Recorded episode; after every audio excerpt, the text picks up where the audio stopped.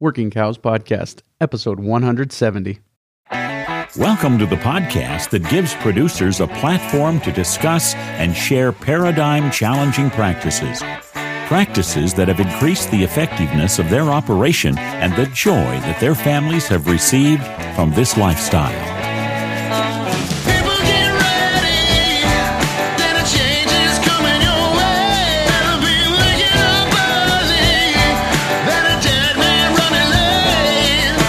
Howdy, everybody. It's Clay Conry, host of the Working Cows Podcast. Really excited to be joined today by Curtis Evelo. He is a rancher from Montana. He also does some um, body work or works on, on cars, um, fixing them up when there's a, a collision of some sort. So, uh, but we're going to talk to him about how he's gotten started uh, leasing land. We're going to talk to him about um, a new piece of property he's got where they're trying to get some soil health and soil fertility started up and uh, kind of reboot, reboot some land that's been abused and neglected over the years. And that fits well with uh, something I also want to make you aware of the fifth annual South Dakota Soil Health Coalition annual soil health conference is coming up virtually this week january 6th and 7th uh, if you're hearing this on the week that it releases on the day that it releases you got a couple of days to get over to uh, workingcows.net slash 170 the show notes page for today workingcows.net slash 170 and you can get registered there um, and you can sign up and you'll have an opportunity to hear from guys like jimmy Em- emmons an oklahoma farmer and rancher and a Leopold Conservation Award winner, uh, Loran Steinlage, Dale Strickler, Nick Jorgensen, CEO and CFO of Jorgensen Land and Cattle. They save uh, $100 per acre and $350 a head while improving natural resources through grazing of cover crops and other soil health uh, practices that they are implementing there. Uh, there's a, a, a bunch of other people that are going to be there, a bunch of uh, people that are involved. Pretty neat uh, format. They're using the Whova platform for this, and it, there's a lot of interaction trying to recreate some of that uh, actual in the room conference feel, Q and A's, and and lobby atmospheres to interact with people. So, uh, pretty neat opportunity encourage you to head over to workingcows.net slash 170 check out the link in the flyer there and get registered for the fifth annual soil health conference put on by the South Dakota Soil Health Coalition, virtually occurring this week, January 6th and 7th. But for now, let's uh, talk to Curtis about what he's doing to improve his soil there in Montana. Curtis, thanks for joining me today on the Working Cows podcast. Well, Clay, it's it's good to be here and good to good to visit with you. Um, I don't know what the weather's doing over there, but uh, we just started getting a big snowstorm here. So Yeah, no, we we are are uh, smack dab in the middle of a winter drought, which I guess everybody around here is fond of saying. If you're going to have a drought, this is the time of year to have it. But uh, yeah, we we dried off in uh, in August, real dry at the end of August, and dry through September. We had a good shot of about a foot of heavy wet snow at the end of October, and that's really the only moisture we've had. So. Um, yeah, we're not. We are in a very brown Christmas, staring down the barrel of a very brown Christmas here. So, um, yeah, nothing in it. I mean, forecasted high. I think the next couple of days. Uh, we're recording this on uh, on um, December twenty second. Uh, forecasted high for Christmas, I think, is in the 40s or 50s. So we'll see, but uh, we'll see what happens. yeah, yeah. So mm, yep, but but it's it's a kind of an exciting exciting time for my wife and I. We're we're uh, just finished up our first season of management on a piece of land that we we bought and uh, moved on to last October, and uh, have been able to implement some some swath grazing and got some bale grazing set up for later when we go to uh, ranching for profit in January uh, Sure. 17th through the 23rd. So um, we got that all, all set up and getting to implement some of this stuff. And, and so I guess um, you have recently moved on to a new place or, or, or closed on an, on a new piece of land and, and started some of these or implementing some of these management practices that you've been doing on other places over the years. So, uh, could you just tell me a little bit about your history of management and your your context that you guys are in, where where you're located, and what's the what's the place like? Sure. Yeah, we're on the west side of the Mission Mountains. Um, we're uh, we started uh, uh, in St. Ignatius, and now we've just purchased a place up in in Ronan, uh, Montana, just just west of Ronan. But um, in St. Ignatius, um, we we ended up over the years. Um, we ended up getting a, a herd, uh, buying a herd of cows, and we had uh, we had our own property there, um, which was actually only only 30 acres, um, and then we uh, leased a 70, and then we leased another 80, um, and uh, through that we we grazed our cows um, in a management style. Um, it, we just kind of picked it up from actual friend of ours named Tom Gingrich, and uh, he showed us kind of some pathways of how to do it. He was um, he really followed. Uh, Jim Gerrish and uh, Greg Judy and followed their principles. And so we kind of picked up on a lot of that stuff and uh, we started doing um, a lot of those uh, same principles. It hasn't been roses. We've, we've, we've had our fails. Um, we, we moved on to one. Uh, we, we leased uh, one piece of ground that um, it, when we ate when we ate it down when we ran the cows across it uh the the grass actually went into kind of almost a shock like it was actually getting activity. And it actually took a while for the grass uh, took a year for the grass to actually respond to being uh being ate. Um and so that really was was not what we had expected when we you know when you read uh Greg's books and you read uh, read some of this stuff and you and you try to figure out the mob grazing and managed grazing aspect of things, you don't expect it to do some of that stuff. Um, you know, to to go into shock. So we actually started feeding the cows that year um, really early, um, and that really kind of put a bind on us. And it taught us a lesson. Um, but uh, but the, by the following year, um, we actually had uh, good growth on it and the grass. There was some other grasses that came up through it, and and uh, really actually started responding better for us, and we were able to maintain and manage the cows on those pieces of property actually fairly well. Yeah, we're experiencing similar things here. This land that we're on has been hayed forever, and uh, incidental cow impact at best, I would say, um, and not not necessarily managed cow impact either. So uh, we we ran uh, 70 or somewhere in the neighborhood of 70 animal units, uh, yearlings and, and some crippled cows, and then our cow calf pairs uh, across it this summer um, and kind of hit, tried to hit every acre that we could. And uh, every, you know, they were on, on two to five acres every day or every other day. And so it was kind of a, an opportunity to try and get, get some even even graze on all of it and hopefully some manure and urine. And we saw some of that too where that stuff that we started off on uh, pretty much all cool season grass. And and I would I would be hard pressed to find anything but crested wheat out there. Uh, that stuff Sure. really never grew back. And so that's where we're gonna we're gonna hit with our bale grazing and then we're gonna start in another corner. And that stuff that we hit first last year will be some of the last stuff that we hit this year. So uh, if that if if everything goes to plan, Lord willing, and and all that. So I I don't know, uh, but that's kind of the idea. So you talked about learning some lessons uh, when when the grass was in shock, and uh, you started started haying the cows early. Uh, what were some of those lessons that you learned there?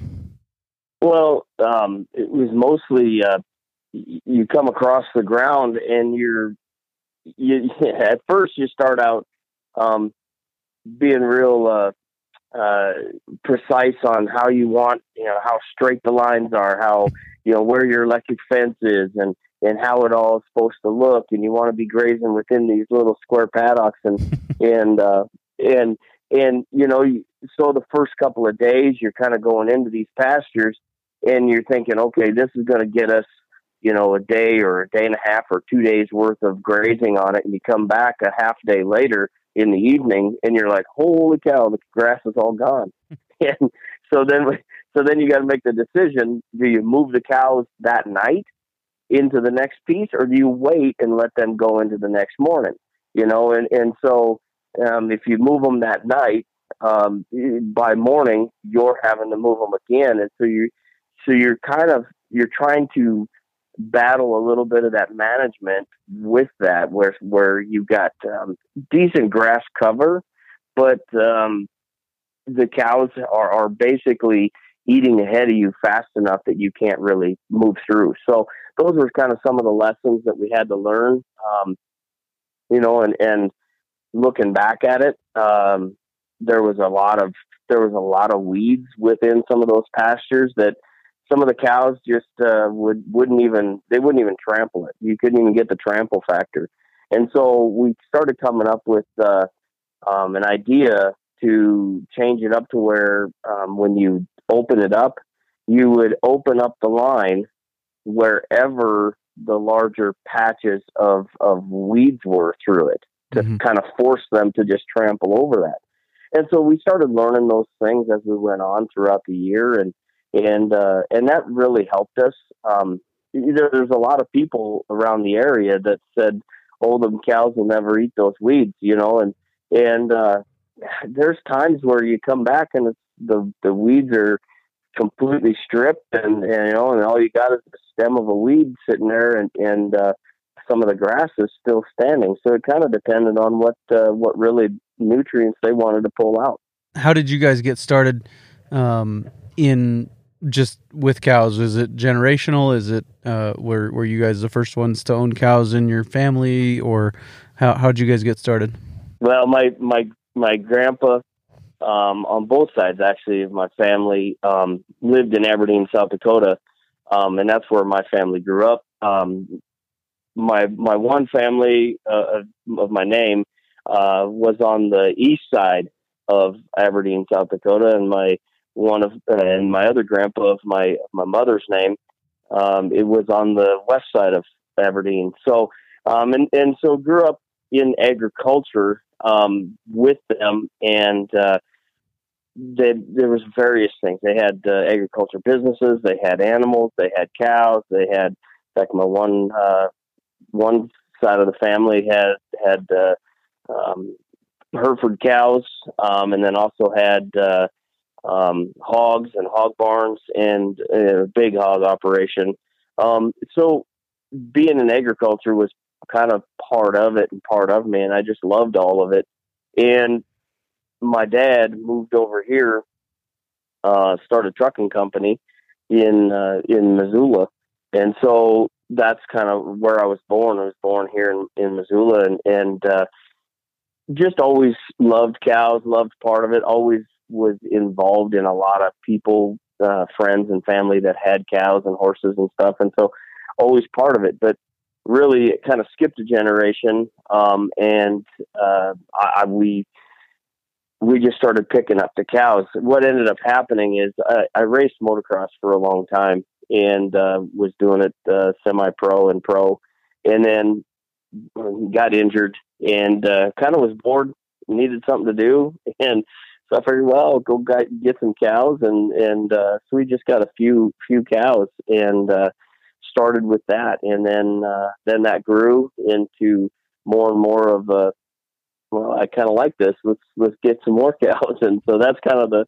kind of how the story went. And uh, so then we moved from from uh, Missoula, Frenchtown area, and bought a place up in St. Ignatius. And uh, from there, then I bought uh, we actually bought a uh, a gal's heard that she was actually going going to go to college, and she had uh, accumulated a herd a decent sized herd, a herd of 30, 30 mother cows and a couple of bulls.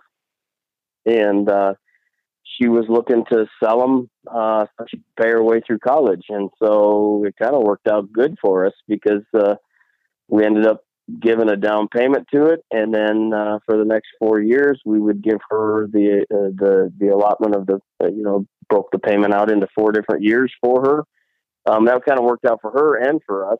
Um, and then, so that's how that worked. In that timeline, were you introduced to uh, Greg Judy and Jim Gerrish and those guys? Well, that was um, kind of right in the beginning of, of me being interested in cows. I actually run across uh, Tom Gingrich. He was kind of a it was pretty pretty nice character. Ran into him at the fair um, one day, and we kind of just I just happened to be standing there looking at some cows, and uh, and he's and he started talking about them, and that's come to find out those were his cows, and so we got into conversations, and the more and more conversation we got, and um, I, I was like, well, I want to come look at some, and so I went over there and looked at his place, and I bought bought a few cows from him, and I noticed when he was doing it, he had, oh, I think there was probably seventy or 80, 80 head of mother cows on this ten acre field for these at this place, and I'm like, holy cow! There's a lot of cows here, and he's like, yeah, they'll be off of here in another couple of days, and they'll be moving over to this place. And what he was doing was he would find um, in the local area where he was at, he'd find um, the housing developments that had 10, 15 acres each. And then he'd go around, if they didn't have animals, he'd go around and he'd offer to graze that down for them in, you know, and, and just be able to manage through it and help them be able to manage their grass rather than having to cut it or anything like that. So he actually was, was doing this in, in, in kind of, um, you know, 10 to 15 acre increments through subdivisions. It was actually kind of cool because, Mm. and people just loved it because the cows he'd he'd herd them through with the horses and and, and run them into their places or whatever. And um, the only problem he ran into several instances was was getting water to them. And so Mm. we he taught you know for that probably I six months or so. He kind of really taught me. I'd go down there and visit, and we'd hang out. He he really taught me how to do it, how to manage them cows through some of that stuff, and and I really started getting intrigued by it. So um, he handed me uh, Greg Judy's uh, Comeback Farms uh, book, and so I took that in and started reading it and, and everything. And so it was in my mind, okay, this is what we're going to do. But I never put it into full practice for a year and a half while we had the beginning start of the cows. And then um, as we moved up here, up into St. Ignatius, I was like, okay, now we can put it into practice. We got irrigation, we got the good uh, good grasses up here. We got the capabilities of being able to rotate through and follow through with irrigation, et cetera, et cetera. And so it really worked out well for us the first first year being able to do that. And that was until we started getting um, a bigger herd. Once we got the bigger herd, then it was it was time to start managing some bigger bigger pieces of ground. And so up where we're at, that's kind of the benefit that we have. We can actually run, um, you know, a cow calf pair, a unit on an acre. Um, acre, to, you can actually in the summertime. There's sometimes when you can run two units an acre, um, just to keep up with the grass. So um, we do have that capabilities here to where we can run more cows on our ground, um, just because of the irrigation. Have you guys uh, pursued your uh, leasing irrigated land? Has that been kind of part of your, your business model throughout uh, your your history, or how how much of that how much of a role in what you guys are consuming with your animals uh, has that played? Yeah, we we try to find um, as much irrigated ground as we can uh, to lease up and to to actually uh, work with. Um, and there's a lot of places that uh, if it has a wheel line or if it has a pivot or any of that stuff, um, forget about it. Somebody else has already got it leased up. Usually, the the the flood irrigation is usually what we end up leasing uh, more than more than anything because a lot of people don't want to mess with it. They don't want to mess with the the flood irrigation aspect of it, and and I can understand that, and I can I can fully agree with that um, in some ways. But it also becomes a management uh, management tool where you got water close by. You can you can manage you can manage that fairly easily um, with electric fence. Um, put you know run run the tarps out one direction and move the cows to another side, and you got you got instant uh, water for them to drink. You know, so there's some there's some definite pluses to it, but it's also it also becomes a uh, a physical uh, thing that you have to really get through. So, are those leases of flood irrigated ground? Do they tend to be uh, cheaper than the pivot irrigated for you guys? Oh yeah, yeah, yeah. You you know most of the time if it's a wheel line or a pivot irrigated, if it's if it's at all flat, um, the the hay guys will will snatch it up and uh, you won't you won't get it for a long time. Yeah. um, it's tied up for many years, which you know you don't you don't blame them. Um, I I kind of looking at the same thing my own way is trying to we got to start looking for some of that stuff ourselves. My son and I, um, he wants to start uh, actually bid, build, uh, building a business of uh, of being able to do his own hay and custom haying for people. So that is some big stuff over here because of the irrigated ground. Um, we do have the capabilities of putting up quite a bit of hay out of this area. And is most of that hay getting run through a horse then? Yeah, you know this. There is a lot of this area that does um, that does do uh, hay uh, for horses. Um, us particularly won't be. We'd be mostly doing uh, the hay for ourselves for the cows, and then also um, doing hay for other cow uh, customers, cow people. But we have talked about it, um, doing it into uh, small squares, just for uh, being able to sell to horse people. Um, you know, that typically the horse people really don't really buy the, the big rounds as often as as the as the cows do. Um, but you know, you can you can actually sell you know a hundred hundred small square bales, um, you know, on a weekend or whatever to somebody, and you know, so it does keep you busy um, as far as trying to distribute that hay once once that goes on. What's is there a season of use that you're limited to then on that irrigated ground generally? Yeah, you know, there's um, some of them. One of the leases that we have, um, we ended up we end up using it pretty much all year long. Um, we might give it a break um, as far as grazing wise um, for a couple of months, but that actually ends up being a really good piece because the people that we lease it from are there. Um, just they're they're there all the time uh, on their uh, at their house. And so what ends up being is we, we send over our yearlings. Um, we'll send over our yearling heifers over there, and um, the the guy that the guy that owns it just loves having the cows there.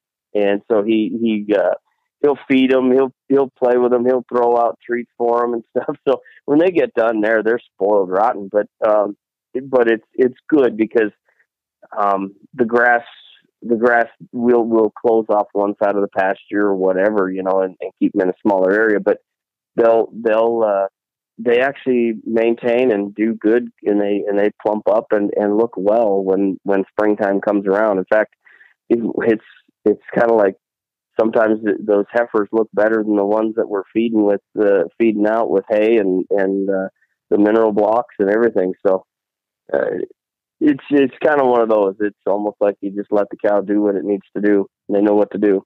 Couple, just one production note here. I'm I'm sitting in my van recording this episode, and we did get a wind kicked up. So if you hear some rumbling in the background, it's just the the wind rocking my van back and forth. But uh, anyways, it's it's all good. I just thought if somebody was wondering what was going on in the background, that's that's what's happening.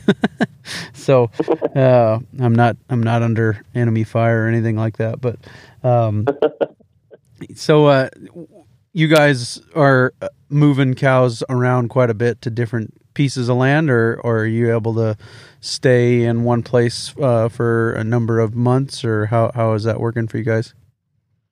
Well, this year created its own challenge just in the fact that we uh, sold one property and then uh, had to give up one lease um, so we could move over to this other place. And so it provided a, but it provided a bit of a challenge. But normally, what we've done is um, we would normally run um, a moderate sized herd with a bull in on one pasture or one field, um, and then do the same on another one. So you'd end up having two or three different, um, basically grazing pods where they would graze through their own fields, and and it wouldn't. I wouldn't uh, move cows, you know, a whole herd, um, as far as you know, a large mob into each field and then graze through it and then and then move off. So we'd each one would have their own basically grazing areas and have equal amount of rest on the ones that we've already ate. So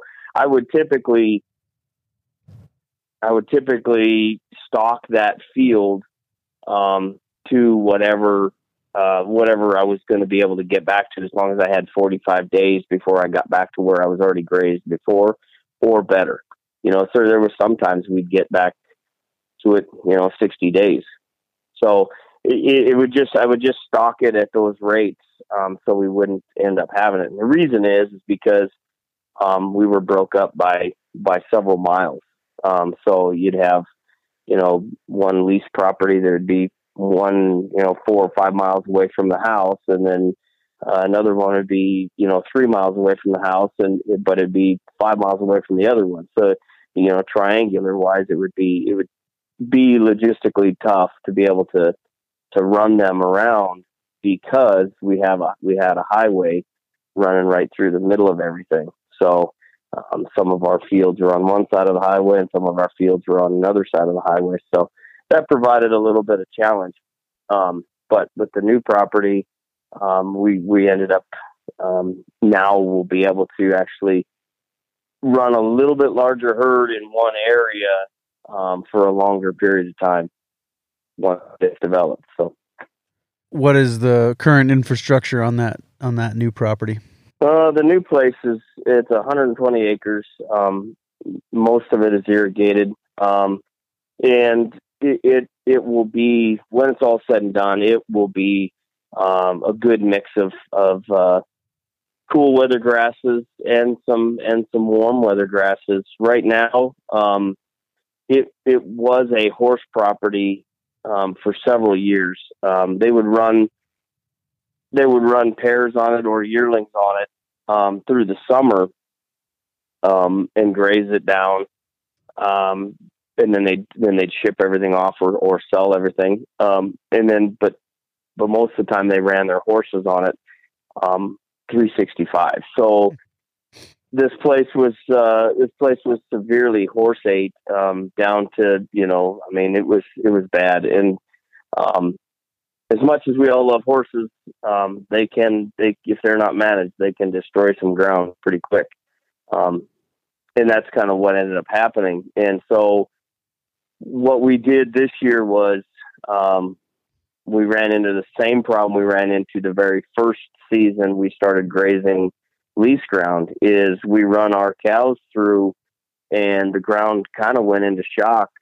Like, oh, we're getting eight, and so so now so it, it kind of stunned it for a little while um, no matter what kind of irrigation water we ran to it it just wasn't it wasn't doing anything you know and we kind of knew that going in that that's what we were going to have because it just had that same look to it the ground the the ground cover itself um, it didn't have any um, sod any mat to it whatsoever um, you know and so we knew that there were there we, we knew that there was going to be some challenges in that and so we kind of prepped ourselves for it um, but we also didn't prep ourselves for you know this the whole covid thing and and uh, being able to manage through that and manage through not being able to uh, really go and um, be able to visit with people to see if we could find more ground to lease Mm. um, that you know that that provided a challenge in itself. And so um, we're we're going to get through this year uh, fairly well. I, you know, this next spring is going to be something that we're going to have to uh, be be prepared for putting in a bunch of seed. We're going to overseed it um, here. Probably March, April, we'll wind up um, putting down some, probably a lot of clover, probably, you know, probably get into some meadow brome and some and some orchard grass, but um, we'll probably wind up adding a whole lot of oats in with that mix just to get something in the soil. Um, and, and that's kind of where we're at right now. Is um, it, it wasn't cheat grass um, that was on the place. Um, it was pretty much no grass. Uh, it was just this low lying cover that was there, and there was there was quite a bit of um, orchard grass in areas where um, ditches had overrun or you know things like that. And when I talked to some of the neighbors down around here, um, uh, when they saw the wheel line going and and stuff, my son and I got going, et cetera, et cetera, and they'd stop by and man, that wheel line hasn't moved in five years. It's the first time that's been that that any hand line's been put out in five years, and so you start getting this picture painted. Like, well, now we're starting to see why the ground was the way it was. It's because uh, you know it just it kind of I don't want to say neglected, but just didn't get the care that it needed to to survive with those cool weather grasses. Um, it kind of went into dormancy, and and if it wasn't going to get fed with the water, then it just went into went into dormancy stage. And so this fall we had the NRCS out, and uh, Ben, our our NRCS uh, director here, he was he was really good. He looked at everything, and he was like, "We'll have to overseed it. You'll have to we'll have to get something going on it. Um, you know, as far as seed wise, broadcasting it rather than trying to drill it." Um, and he thought that was a really good idea is to to broadcast seed it. Um, and and so we're going to try some new things on this place um, rather than just trying to go another year without having some production on it. We're going to try to actually force some production out of it by by broadcast seeding pretty heavy um, and breaking it up uh, that way. And will that broadcast all be done at the same time? Will it be done just ahead of a move of cows onto that place, or how how are you guys going to manage that? Yeah, that, that's a good question, and and we there are some pastures. There's a there's a 40 acre piece that's almost directly straight behind the house that that we're going to actually um, go out because it has it has been basically into dormancy stage for a long, long time, and so we're going to go out and uh, you know we're going to actually go out with the tractor, run a run the broadcast feeder, but we're going to put a harrow about 50 to 60 foot chain behind it, and we're going to we're going to broadcast seed that in, and not let the cows go on it until we start seeing you know you know between your knee or so high uh, forage that's going to be on it, and we're going to try to put in there uh, in that, on that 40 acre piece. We're going to try to do um, oats, uh, radishes, and turnips, um, and try to and try to actually get some get some nutrients back down in that soil. Um, run across it, graze across it with the cows, and then pretty much keep them off of it until fall, late fall, um, and wait for them them forages to come back again. The other pieces, they were decent enough um, this this summer um, that I think capitalizing on on some of the planting in some more orchard grass and a lot more clover, just trying to get some some root down into it, some red clover, um, trying to get something to bind in there. I think that's going to probably be one of the bigger keys. You know, once we grazed across it, um, and then we started irrigating it on another another uh, 60 acre piece. Just it's kind of actually a pretty large piece. Um, we saw some growth coming back. Um, you know, after we come across it, so we were grazing and we were grazing through, say, you know, uh, knee high, knee high um, orchard grass, some timothy, some of that. Um, it, but it wasn't real condensed and, and nice and tight and, and, and really good forage to come across and be able to rip across it. So, but we had good, we had a good bit of, of, uh, meadow brome, which was really odd. So when we were grazing it, um, the cows would actually graze down the meadow brome and just trample the, the, the other stuff. And I'm just, uh, you know, you, you, anybody that's in the soil health, you're you're wanting that trample, and that's what we were trying to get to. And so, some mid midsummer or so, we were we were actually trampling a lot of that grass. Well, later in the fall, when Ben came out, um, we started looking at it, and we actually started seeing. Um, he pulled up some plants, and you could see where the roots um, were actually starting to travel sideways. And so he says, what we've done by doing that is exactly what we've all talked about as grazers is be able to get the trample and be able to get that thing to basically make more plant. And and so that's what that's what we were seeing right then and there. Um, so just even in one year of just being able to graze across the ground by grazing it, and putting water back to it, we were able to start seeing some results. Did you guys you guys were able to put cows on right at closing in June?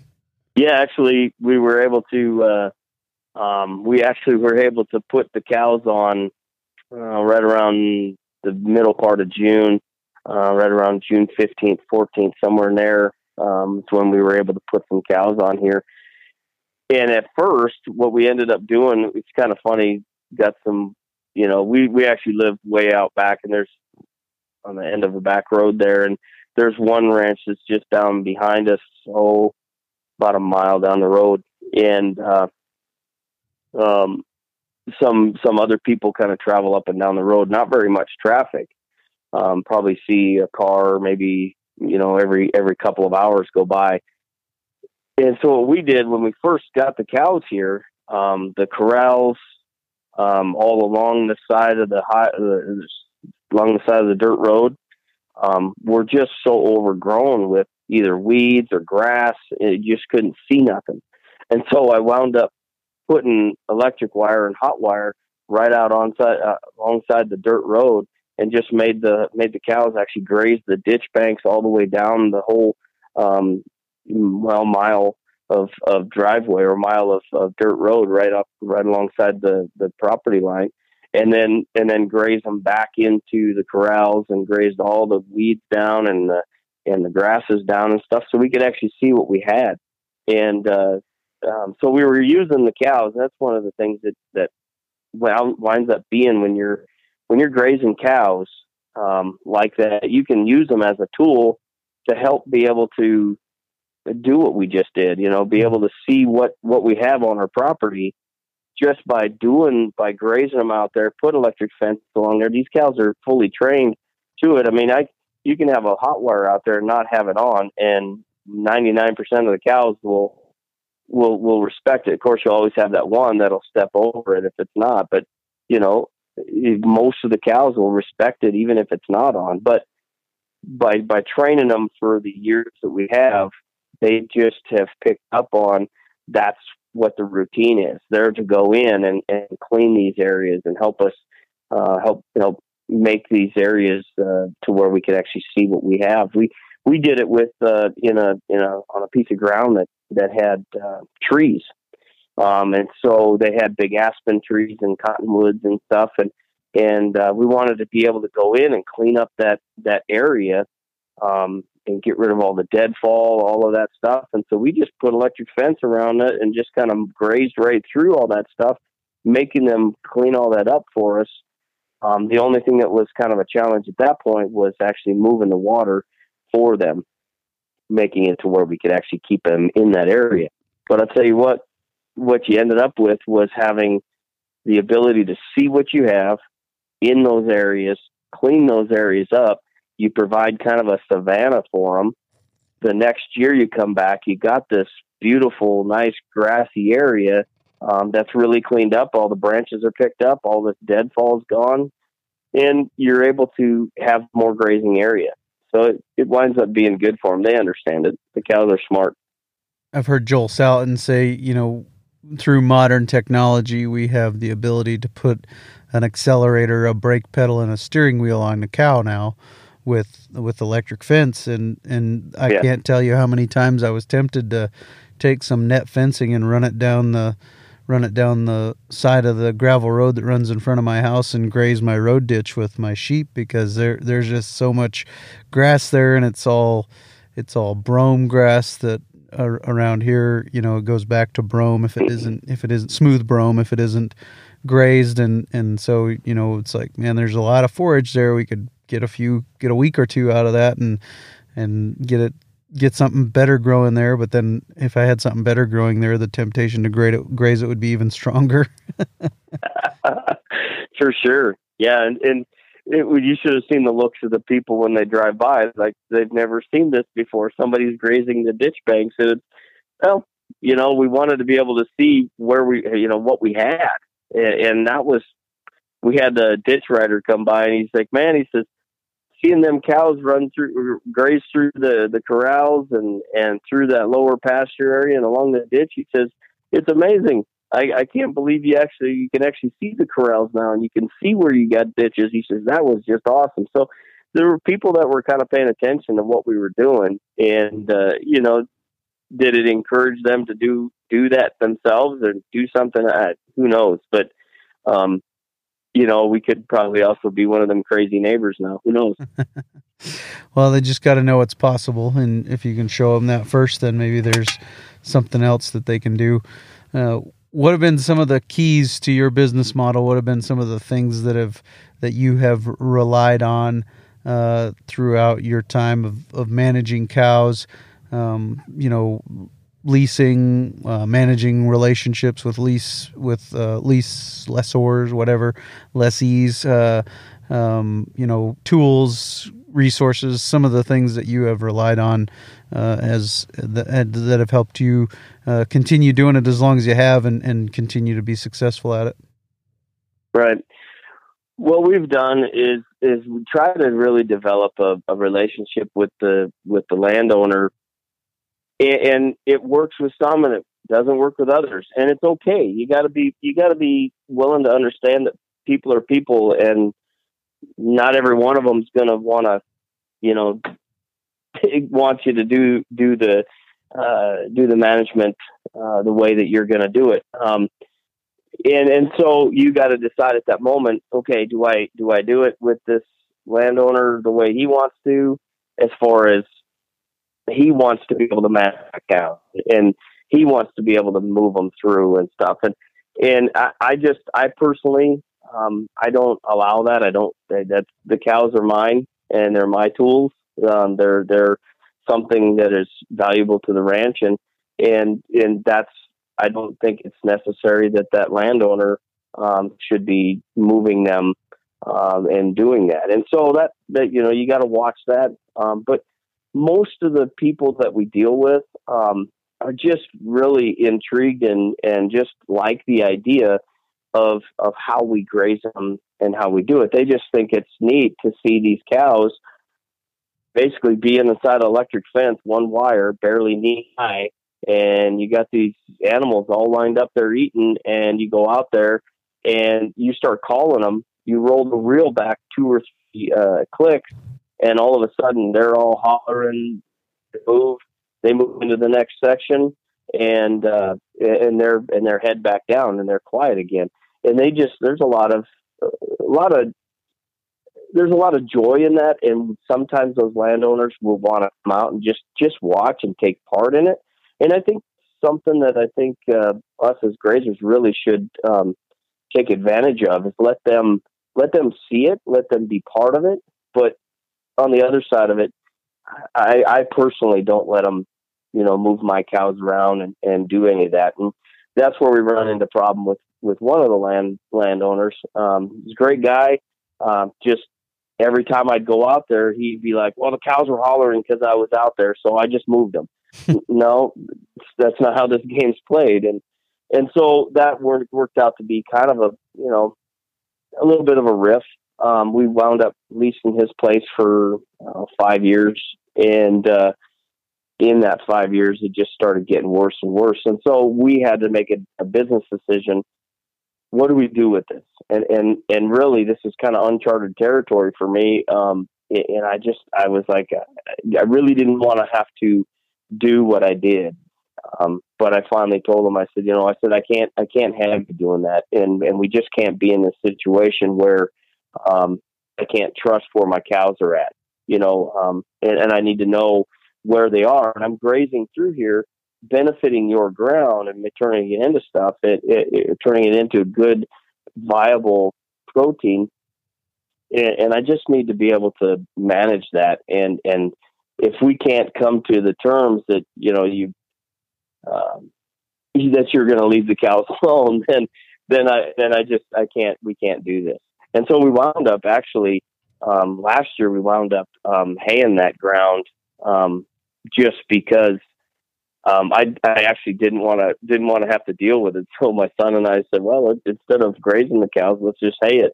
And and he was he was just uh, in question. Why are you guys haying it? Well, because we we we just don't want to move the cows over there. So it wound up being being a you know something that we had to split and and uh, and uh, break ties with that, and and that was kind of bittersweet because that ground was one that we moved on to, and it was a weed patch when we moved into it, and for eight years we managed that that ground, and it it was by the time it was done, I had um, trefoil coming back. I had uh, I had red clover like crazy. The red clover would be dang near uh, thigh high.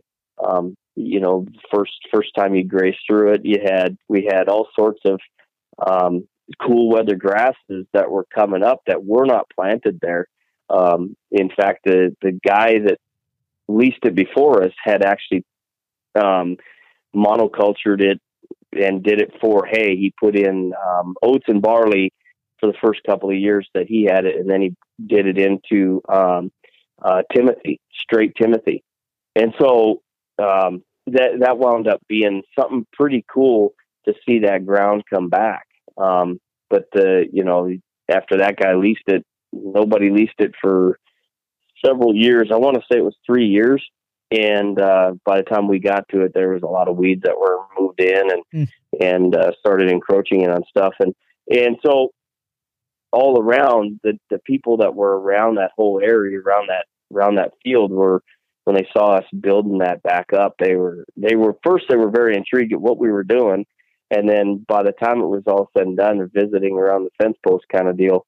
Um, you you they they complimented um, how well the cows did, and and uh, they'd never seen the pasture look that good. In fact, I had one guy that was uh, in the area, has been been in this area for 40 years, and he knows that pasture well, that field well. He drives by it every day, going to his own farm, and he says, "I've never seen that that field look that good in the 40 years I've lived here."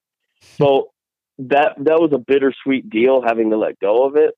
But on the other side of it, like like my wife and my son and me, we, we all had a long talk about it. We said, "Well, we did it once, we can do it again," Mm. and and and it's it's not over. You know, we just keep we move on to something else, and and uh, you know, we had a lot of learning lessons in that. Um, we learned a lot about about uh, about human behavior, and so uh, so we we ended up learning some lessons there. So those are some things that I I think um, really helped us along the way is just just learning how to um, be able to have conversations with with the people. And and if you have to have a hard conversation with the with the landowner um, that that's something that that you really got to spend some time thinking about how you want to do it. And you don't want to do it in a um, irrational fashion. You don't want to just go and pull the plug on the thing right Mhm. away. You want to think it through and, and give it some time to really to ponder. And then another thing that you do is ask them why is it you feel that you need to do that? And you know um, this particular guy he he did get a little bit um, grumpy when I asked him why he felt like he needed to do that but I was asking in in a well in a manner of I, I needed to know why he felt like that because I, I those are our cows so why are you moving them why why when I come there the next day they're all the way on the other side of the field you know um, and so th- that wound up being something that we had a big lesson on and I I feel like we we come out of that uh, on the good side of it Would you say that the hard conversation was worth it though for you know peace of mind and and your own family's sanity? Yeah, yeah, it was. And you know what? I think it was for him too. Um, I really do. I think it was for him too because um, he he understood where I was coming from once once we had that conversation. Um, he understood, you know, that that that those are those. I'm a steward of those animals, and I'm a steward of his land. But those animals are actually working for me on his ground to improve his ground and also make me a paycheck. So those belong to me. And like I told him, I said, I don't go into your barn and grab your tractor and just start driving all over the place and then Hmm. park it and leave it down the neighbor's yard. Th- This, these are tools that we own and we have here, and this is what we're doing with them. Hmm. And there's a specific reason we're doing it. And it was weird because, um, he, well, here's the thing. He actually bought the property after we leased it from the original owner, and we had actually started on it for three years, and then he bought it from the original owner. So he didn't know and understand the full concept of it. He wasn't in on the first part of that game. I tried explaining to him when he became the owner, the new owner of it, um, and it just didn't. It, it just didn't seem to set in on him uh, that that's what we were doing. Is what you guys are doing common uh, in your area as far as kind of intensively grazing leased land? So we have we have a in our area in St. Ignatius we actually have um, a couple of big Amish community area. It's a big Amish community area, and so the Amish have uh, do that quite a bit themselves, um, graze through. But as far as anybody outside of that, not really that common. Um, ben, our NRCS uh, representative here, he has um, had. We've actually had uh, Greg Judy here, and we've had uh, Jim Gerrish here a couple of times in our area, talking about managed grazing and and uh, doing those things. And and it's been good, but there's a lot of people that are just set in their ways. and so um, a lot of guys are like, well, why should I do it? I just I take my well, like for example, I'd take 400 cows and put them on an 80 acre and then move them off in in uh, in a week, and then move them to another 80 acre, and it's just like, well, you're already doing that managed grazing. Just you know, you know that that's really what you're doing, but just tighten it up a little bit. Instead of being on there for a week, be on there for a couple of days, move them around, you'll get better response, and that's what Greg Judy was really trying to get a lot of these guys to start seeing and doing and understanding. And it does work in some aspects with some people. Um, there are some guys around here that do it with uh, sheep and they'll intermix. They'll do, you know, they'll do a multi species. They'll do, you know, cows, horses, and, uh, and sheep and, and graze them.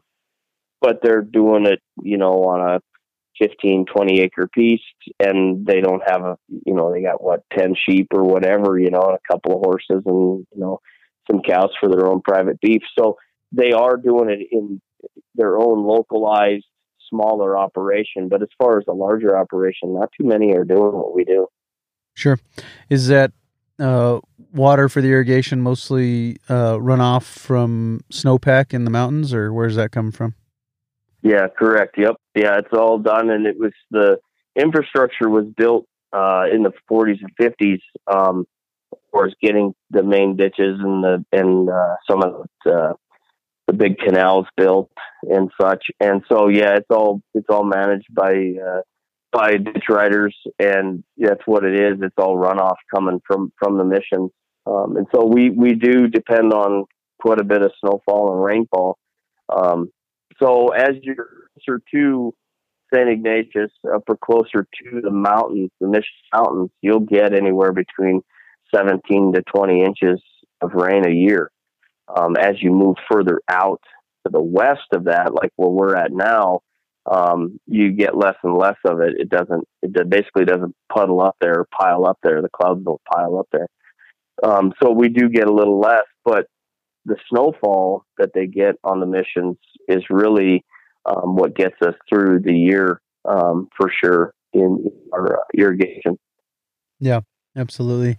You know, I you talked about Jim Gerrish. I went to his grazing school in Nebraska, and and uh, he said that you know the Valley, Valley is like nine inches of rain a year, but you know they they graze irrigated circles, and they're you know they're on them for way more than way more than what the surrounding. uh, You know, I think what did he say? He did say what it was. It was, you know, like I don't know if it was an animal unit.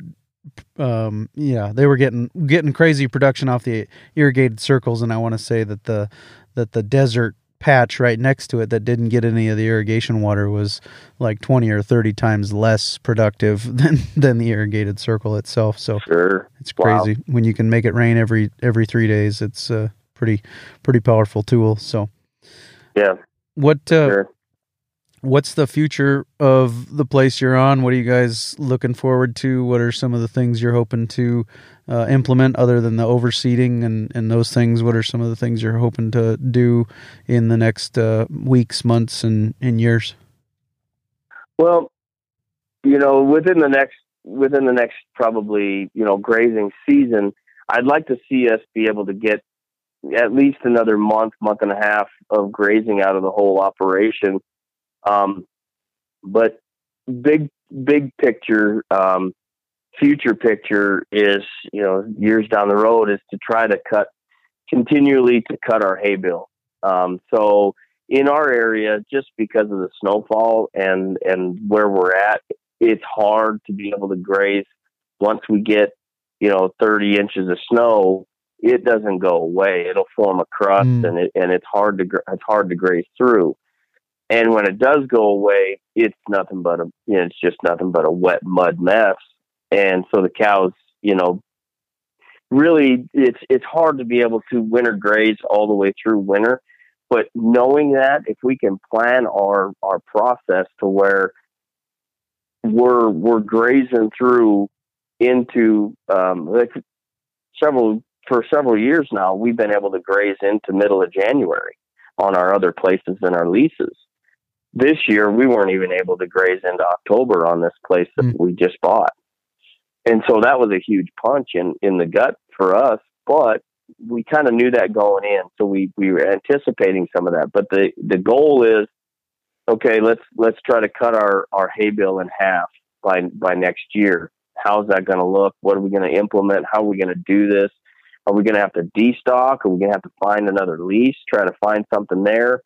Um, you, you know, another lease. You're talking about okay, these are the dollars that we're going to spend on on a lease piece is that more beneficial to do that or is it more beneficial to actually buy hay to actually then manage graze the hay so you're lining hay out in areas getting a manure impact getting the getting the hay impact so on and so forth introducing maybe some other seeds in the whole situation these are the things that we've tried to weigh out and and really the, I, I think if we can cut our hay bill in half within the next year or two um, that's a that's going to be a pretty big goal, I think, to get to um, without destocking. That's that's our end. That's our end goal. Um, we want to still be able to serve our customers. We do we do quite a bit of um, selling selling our own beef, um, selling our own beef to people direct to customer. Um, we do send um, we do ship some to on the truck to to different feed yards. Um, but but we try to we want to try to keep a, a customer base, and so our goal here is I want to cut our hay bill in half as soon as possible, but also increase double our our customer base for our own beef. So we'll be grazing essentially more cows by the time it's all said and done. But when you're grazing the yearlings and the and the steers that you want to finish. So there is going to be a, a balance there of what, how are we going to do that? How's that going to look? And, and we're kind of looking into some, some other options for us of how we can maybe make that work. Um, and we just haven't really pinned a lot of that stuff down for ourselves, um, as far as, you know, a, like say a four or five year plan out. Um, it, it just things are changing so fast, rapidly in the culture today that, um, I, I see us needing to fulfill a customer base, you know, beef distribution base faster than I think we're going to be able to keep up with it. I think that's going to be one of our problems. Hmm. And so, what do you what do you do there? Um, you know, you, do you do you buy some more calves from people? Do you you know how do you do it? What's it going to turn? How's it going to look? And so these are the questions. These are the things that we've actually had to sit down and actually talk through them what are we going to do and how are we going to face that because we got to think ahead um, and, and know where we're going to be sitting so it, that that provides a little bit of a challenge What are some of the in, indispensable tools for you guys there? What What are some things that you, uh, so to speak, can't live without as as grazers and managers of land, animals, people, and money? you know um, a well-trained cow is one of the most one of the most valuable tools you could ever have. Um, and and uh, you know having the ability to have good quality equipment. You know, as far as a good box, a good power box. Um, we do most of ours with um, with Stafix and have uh, have just a battery power, a battery, and we just have a charger that we put the battery on it. And so having good reels, um, good posts, um, and and having the ability to have cows that are trained. And what's what's unique about it is you can have, you know, a group of cows um, come in that you bring in to help graze some stuff down.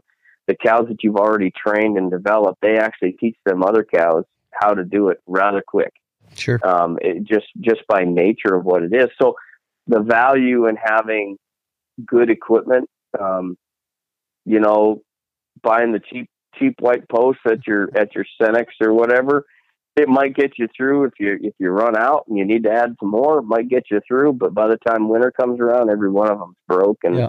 you lost all the stakes and it just becomes a mess. So good valuable, you know, good value is in the post.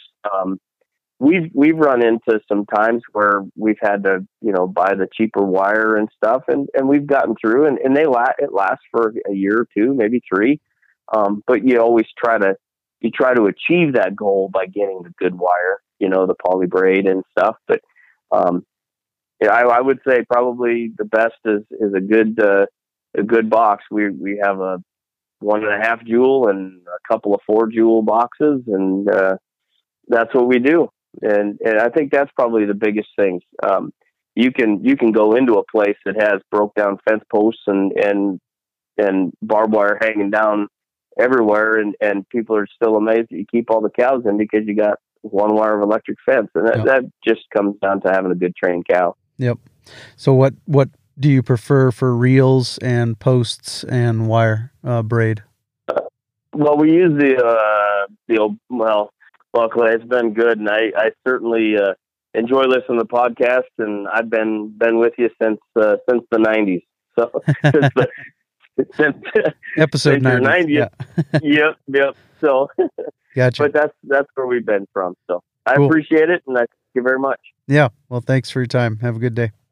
Good stuff there, Curtis. Really appreciate his time today and really looking forward to next week for episode 171 of the Working Cows podcast. We're going to talk to Peter Ballerstedt. He is at Grass Based on a bunch of different platforms, uh, and he's talking about grass based health. And we'll have a bonus episode for the Patreon supporters uh, on uh, grass based health and what he's talking about with therapeutic low carb uh, diets and, and low carb uh, eating and, and different things like that. But uh, the main thing that we're going to focus on in the episode is we're going to talk to him about Liebig's barrel or the short stave principle or the idea that no matter how healthy all of the other sectors of your uh, farm or your soil are, the shortest or the, the least healthy thing is going to be the limiting factor. And so we're going to talk to him about how he's observed that, what that means to him, and how we can uh, change the way we think about those things to start improving the limiting factors on our operations. So, looking forward to that. Again, so, uh, Soil Health Coalition, South Dakota Soil Health Coalition, fifth annual Soil Health Conference virtually on January 6th and 7th. Head over to workingcows.net slash 170 to find the link to register and a flyer to see what's going on. Uh, looks like a great opportunity. So we'll see you next week with another episode of the Working Cows podcast. We invite you to visit workingcows.net to subscribe to the show via iTunes or Stitcher. You'll also find detailed show notes pages, resources from our guests, and the industry leaders who have influenced them. For more ideas on putting your cows to work for you in a more profitable way, tune in next week.